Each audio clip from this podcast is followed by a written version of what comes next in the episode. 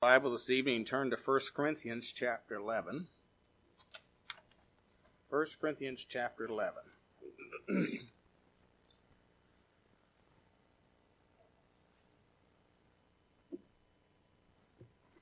First Corinthians chapter 11, and uh, we're going to be looking at the Lord's memorial meal. 1 Corinthians 11, I'm going to start at verse 17. So, in this, that I declare unto you, I praise you not, that you come together not for the better, but for the worse. First of all, when you come together in the church, I hear that there be divisions among you, and partly believe it. There must also be heresies among you, that they which are proved may be made manifest among you. When you come together, therefore, in one place, this is not to eat the Lord's Supper. For in eating every one taketh before other his own supper, and one is hungry and another is drunken. What? Have ye not houses to eat and to drink in? Or despise ye the church of God, and shame them that have not? What shall I say to you? Shall I praise you in this? I praise you not. For I received of the Lord that which also I delivered unto you. The Lord Jesus, same night in which he was betrayed, took bread. And when he had given thanks, he brake it and said, Take, Eat, this is my body, which is broken for you. This do in remembrance of me. After the same manner also he took the cup, and when he had supped, saying, This cup is the New Testament in my blood. This do ye as oft as ye drink it in remembrance of me. For as often as ye eat this bread and drink this cup, ye do show the Lord's death till he come. Wherefore, whosoever shall eat this bread and drink this cup of the Lord unworthily shall be guilty of the body and blood of the Lord. But let a man examine himself, so let him eat of that bread and drink of that cup. For he that eateth and drinketh unworthily eateth and drinketh damnation to himself, not discerning the Lord's body. For this cause many are weak and sickly among you, and many sleep. For if we would judge ourselves, we should not be judged. But when we are judged, we are chastened of the Lord, that we should not be condemned with the world. Wherefore, my brethren, when you come together to eat, tarry one for another. And if any man hunger, let him eat at home, that you come not together unto condemnation, and the rest I will set in order when I come. So tonight we're going to look at the Lord's memorial meal. Let's pray. Heavenly Father, we do thank you again for the privilege and opportunity we have to open your precious word. We thank you for the privilege that we have to remember. This is what the Lord's Supper is about. It's about remembering our Savior, who was a man, the God man, that gave us life. His body was crucified, his blood was shed for the remission of our sin. Father, we thank you for the privilege that we have become the sons of God through his precious blood. And Father, we pray tonight you'd help us to remember and renew our devotion to him, to our Lord and Savior, who loved us and gave himself for us. We do pray in Jesus' name. Amen. of course, the Lord's Supper to many today is somewhat of a novelty of sentimental value, of emotional feelings, and of people togetherness, of community, and that sort of thing. Churches advertise it, you know, communion services, come have communion services at Easter, Christmas, you know, for the C&E Christians. And, uh, But it's not about our feelings. It's a remembrance of what Christ did for us. It is not a sacrament. You know, an ordinance, an ordinance, we call it an ordinance. An ordinance, ordinance is a teaching or a law that's been established. And this is a, this is a teaching or a law that's been established by the Word of God and was practiced in the New Testament churches. A sacrament is what the Protestants call it, and of course the Catholics call it. A sacrament has the idea of a, of a sign of inward grace or or means of conferring grace. So in other words, they would teach that you taking the Lord's Supper, it confers some grace of God to you. Some merit of salvation, which the Bible doesn't teach. It's simply a time of remembrance. It has no value as far as salvation is concerned. Just as baptism has no salvation merit, It's just something we do in obedience to Christ, just demonstrate and tell to the world and identify that we are identifying with Christ. We are dying to self. It's an outward testimony of what God has done in our heart.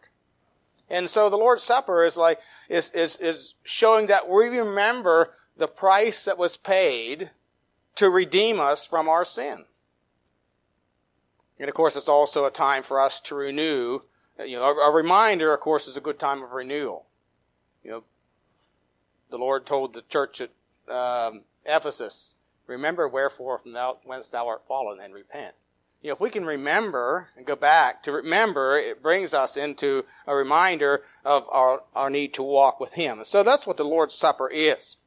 As far as the participants of the Lord's meal, you know, people think they, they can just go anywhere and get the Lord's Supper. But five times in these verses, these 17 verses, it says, when ye come together. Ye come together. Verse 17. That ye come together, not for the better, but for the worse. Verse 18. First of all, when ye come together in the church. Verse 20. When ye come together, therefore, into one place. Verse 33 and verse 34. Again, wherefore, my brethren, when ye come together to eat, tarry one from the other. If any man hunger, let him eat at home that ye come, ye come together under condemnation. Come not together under condemnation. Uh, and in verse 22, it, it, says, in verse 22, uh, what have you not houses to eat and drink in, and despise ye the church of God, and shame them that have not? What shall I say to you? And so, this is, of course, given to the church at Corinth, addressed to the church of Corinth. In verse 22, it says, you know, they were despising the church or the assembly of course, that's the body of Christ. So this commandment was given to the church to keep the ordinance. Um, verse 2 of chapter 11 says, Now I praise you, brethren, that you remember me in all things and keep the ordinances as I have delivered unto you. And if you notice in the epistles, there's no talk or reference to foot washing. It's because it's not a practice the churches did. That was just an illustration Jesus used. It was like a, it was like a parable. You know, a parable really, was an illustrative story. And so the foot washing was like a parable. In other words, he was telling them or giving them an example of humility and of serving one another. He wasn't saying, well, you know, Robert, when Dave comes in, you need to wash his feet. It gets rather smelly, anyway. I know from experience because the Mennonites practice this. But anyway, no, th- but it's never spoken of anywhere else in Scripture other than John. It's never, never, never taught in the epistles, in Paul's epistles anywhere, or the words of Peter, or no. So, so that wasn't something. No, the ordinance is, the two ordinances are baptism and the Lord's Supper, which are clearly taught in the Scripture, and we're talking about the Lord's Supper. And it was first instituted, the Lord's Supper was first instituted in a church setting. Mark chapter 14, when the disciples of the Lord were gathered together, he instituted the Lord's, the Lord's Supper. And so it is for the church, the body of Christ, for the members of the church. Uh, this is this is for the members of the Lord's church, for those those who have been born again by the Spirit of God, have covenanted together through baptism, or that is, they have joined the church.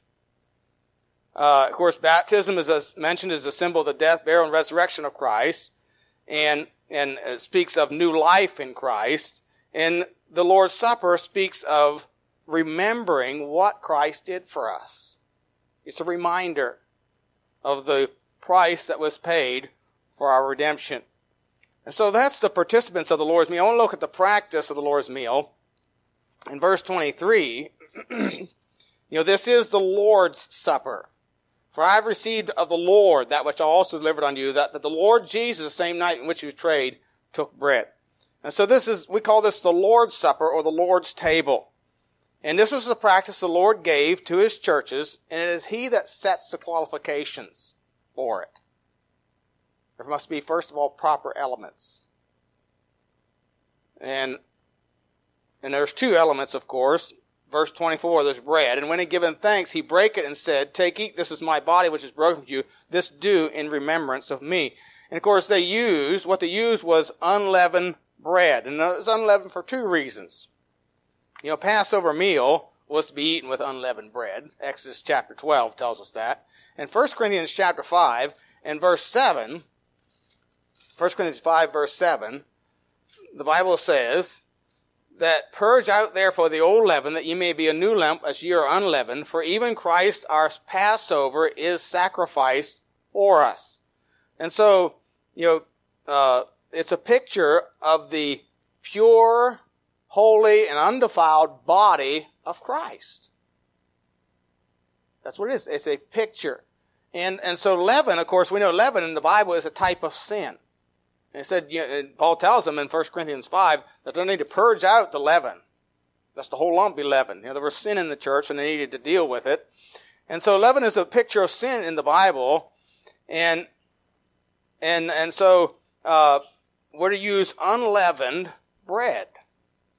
Uh, the second thing we, element, of course, is the cup or the fruit of the vine. Verse 25 says, out of the same manner also he took the cup when he had supped, saying, This cup is the New Testament in my blood. This do ye as ye drink it in remembrance of me. Now in Matthew chapter 26, and in every passage that the Lord's Supper is spoken of, he refers to the cup or the fruit of the vine. Matthew 26, 27 says this, And he took the cup and gave thanks and gave it to them, saying, Drink ye all of it. For this is my blood of the New Testament which shed for the remissions of uh, uh, remissions of sins. But I say unto you, I will not drink henceforth of this fruit of the vine until that day when I drink it new with you in my Father's kingdom.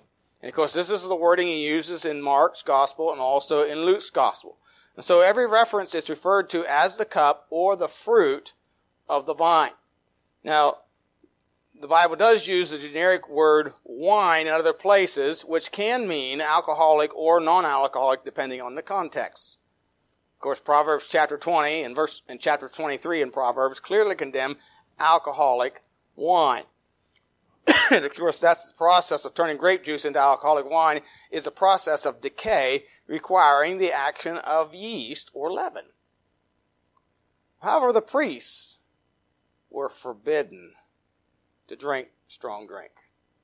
Leviticus chapter 10 verses 8 through 11 says, And the Lord spake unto Aaron, saying, Do not drink wine nor strong drink. Thou nor thy sons with thee, when you go into the tabernacle of the congregation, lest ye die.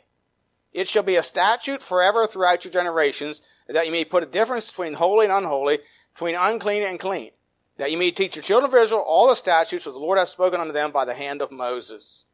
Now, what is Jesus to us? He's our high priest. He's our high priest. And for him to use alcoholic wine would be to contradict his own word.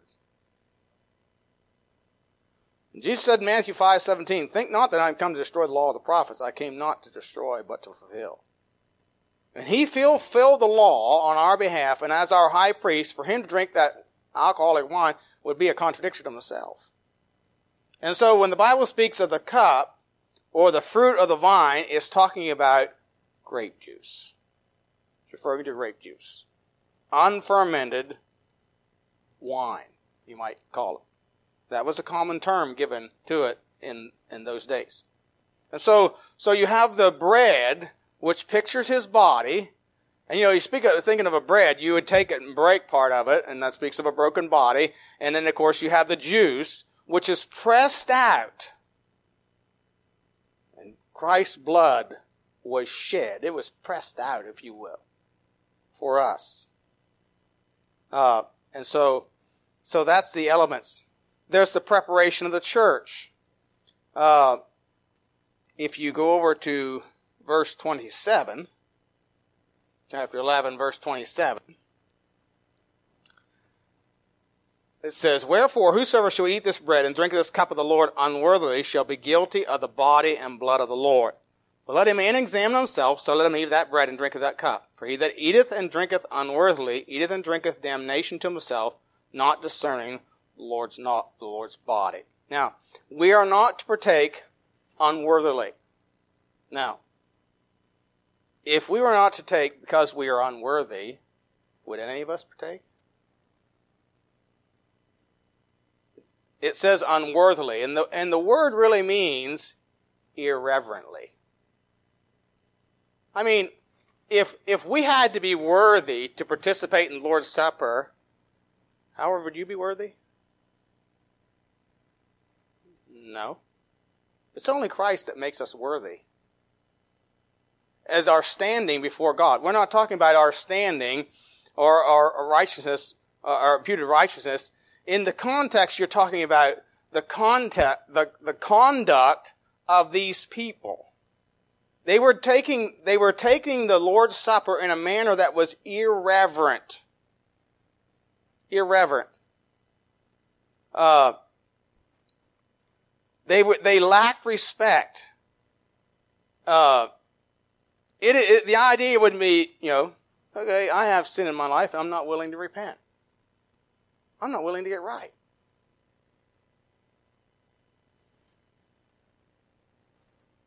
Stubborn, one, one commentator called it this way, stubbornly unrepentant.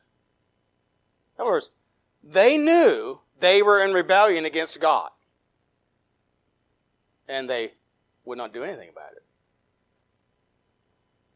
it. it so it, was, it, showed a lack of respect. Sort of like Ananias and Sapphira. Did Ananias and Sapphira know they were lying? Oh yeah, they did. They knew they were lying. But yeah, they didn't think anybody else would ever find out.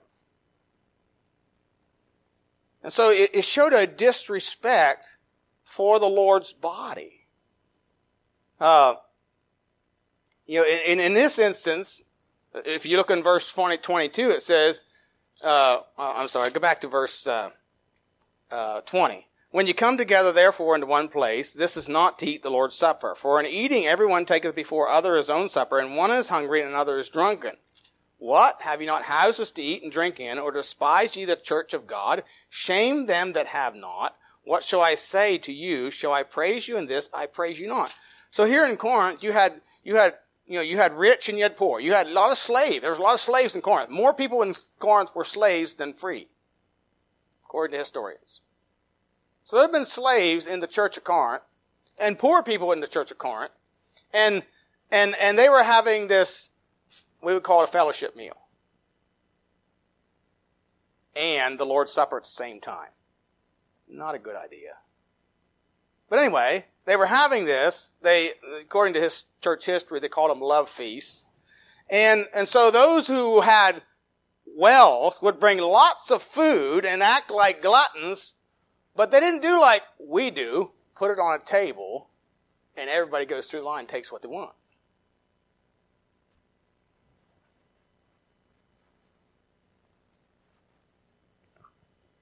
You know, it'd be like me bringing in a full course meal and sitting down at my table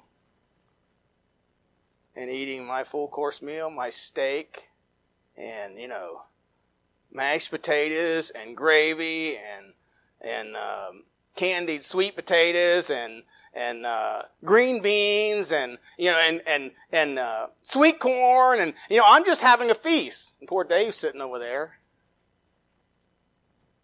He's got a little morsel of brown bread. And look at him. You can see he's about starving to death. And I'm sitting here just feasting away. And Dave's sitting there thinking, boy, I wish I had just a portion of that. That's what they were doing at Corinth. That's what they were doing at Corinth. And they were shaming. See, wouldn't that be kind of, wouldn't you be embarrassed? That'd be shaming him. And that's what they were doing at Corinth. And so there, were, you know, you, you, obviously you know what would do that would do to church. It would cause division.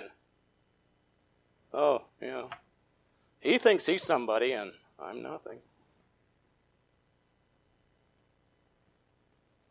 Now, the Lord's meal is not to satisfy your physical appetite. It's not the purpose for it. It's not a church picnic or carrying dinner. And in doing what they were doing, they were showing disrespect to the body. In other words, the church. The body of, of you know, to the, to the other Christians. It would have caused division, and the Lord's Supper is supposed to be a, a, a, a symbolic of unity in the Lord's church, not division. It is called the communion of the body. Look at chapter 10, verse 16. The cup of blessing which we bless, is it not the communion of the blood of Christ? The bread which we break, is it not the communion of the body of Christ? Again, referring to the church. And so, to, to be insensitive to the needs of others and not caring to the needs of others, uh, in this was, you know, showed selfish actions, no concern for the, for the church, other church members, and really violated the greatest commandment Jesus gave. Thou shalt love thy neighbor as thyself.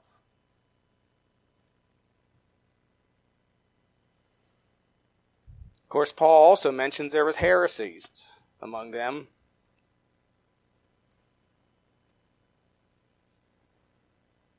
And so, to eat or drink or participate in the Lord's Supper unworthily means to do it irreverently. Irreverently. To have no concern or care about your relationship with the Lord or your relationship with one another.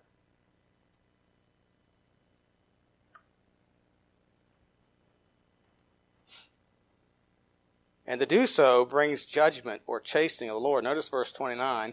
He that eateth and drinketh unworthily eateth and drinketh damnation to himself, not discerning the Lord's body. For this cause many are weak and sickly among you, and many sleep. So they were bringing the judgment of God upon themselves. And, and, and the, you know, the, notice here, there were many, Paul said, there's, there's some among you that are weak, there's sickly, and some that are asleep. In other words, they died. They died. The Lord took their lives. Because of the division they were causing and the disrespect for the church. Disrespect they showed to the church.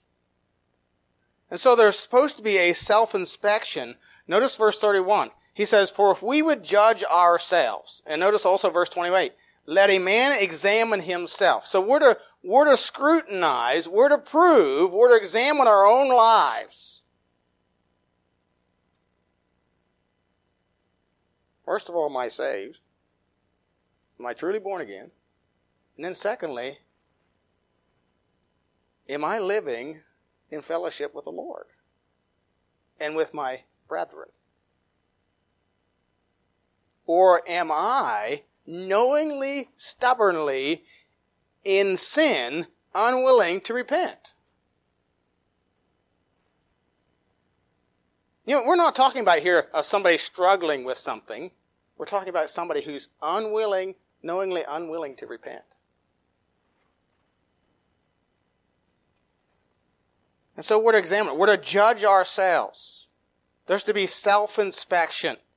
Because if I judge myself, it's like Brother Mitchell said the other night, if, if there's something between me and God, and I get convinced of it, and I go to God and confess it to God, that should be the end of it. That should be the end of it. No one else needs to even know. Now, if I'm I'm willing to do it, and it becomes public, then others will be involved.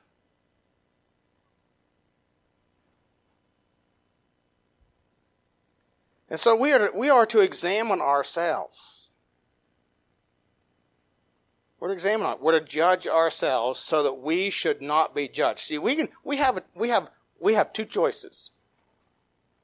You know, the unsaved have have a choice. They can judge themselves, guilty before God, and repent and get saved, or they're going to be judged by God, at the great white throne. And we as saved people, when we come to the Lord's table, we have two choices. If we're in sin, we can examine ourselves and judge ourselves. This is not right. Lord, forgive me. And if we confess our sins, He's faithful and just to forgive us our sins and to cleanse us from all unrighteousness. We have a God of great mercy and forgiveness. But if we will not confess our sin, then God will chasten us. Just like a parent who loves, a father who loves his son, when his son disobeys, he's going to chasten him. He's going to correct his way, endeavor to correct his way. God wants to correct your way. But you know what he wants you to do? He wants you to do it on your own. There's no father that I know of that loves chastening the children. Sometimes I wondered if my dad did, but when I became a dad, I realized I don't think that's ever so. You know what we what a father rejoices in is rejoices in is when your son, your daughter comes to be you and says, "Dad, I'm sorry. Will you forgive me?" And that's what God wants from us. He wants us to judge ourselves, examine ourselves, and if there's something that's not right in our lives between Him and us, to judge ourselves and to confess it and forsake it. It's better not to partake of the Lord's Supper than to partake knowing that there's sin in your life you're not willing to deal with. But the challenge is for us to examine and to make things right. And so that's the preparation. I want you to notice the prospect of the meal, verse 26. For as often as you eat this bread and drink this cup, you do show the Lord's death till he come. To show means to announce, declare, to make known, to proclaim publicly. It's the idea of celebrating, of openly praising. We believe the Lord's coming. We believe the Lord's coming. You know, it is in remembrance of his death. We do remember his sacrificial death. Uh, 2 Corinthians 5.21 says, For he hath made him to be sin for us, who knew no sin, that we might be made the righteousness of God in him. Again, it's not some, some novel, sentimental experience trying to express our unity with one another. No, it's in remembrance of his death, his sacrificial death for us. It's in celebration of that, you might say. And it's in remembrance of his coming again. He says, till he comes. See, in the Lord's table, we show, or remember also his resurrection. It speaks of a living Savior, not a dead one. And a Lord who return as he went. You know, Acts chapter 1 verse 11 says, which also said, Ye men of Galilee, why stand ye gazing up into heaven? This same Jesus taken up from you into heaven shall so come in like manner as you have seen him go into heaven.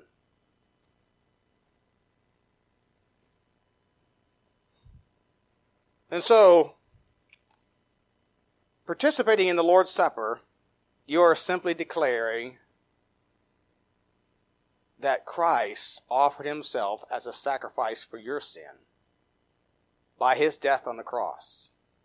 And that he arose from the grave, proving himself to be the Son of God with power, and that he is coming again for us. It is simply a time to remember his crucified, broken body and his shed blood to pay the redemption price for our sin.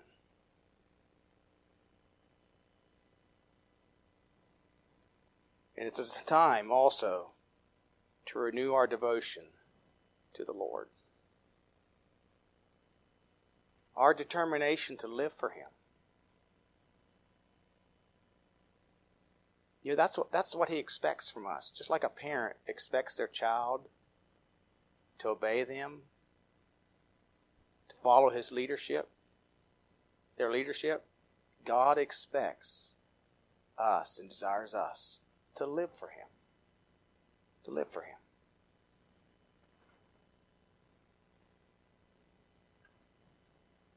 So, the Lord's Supper. It has no saving merit whatsoever. No saving grace. It's simply a time to remember. It's a time of self inspection and a renewal of our devotion to the Lord, who gave his life, who yielded his body, who laid down his life for us and shed his precious blood to atone for our sin. And so tonight, as we prepare for the Lord's Supper, let's pause and examine our own hearts. Examine our own hearts. If there's sin in life, confess it. If there's sin against somebody else, maybe you need to go to that person and say, I'm sorry.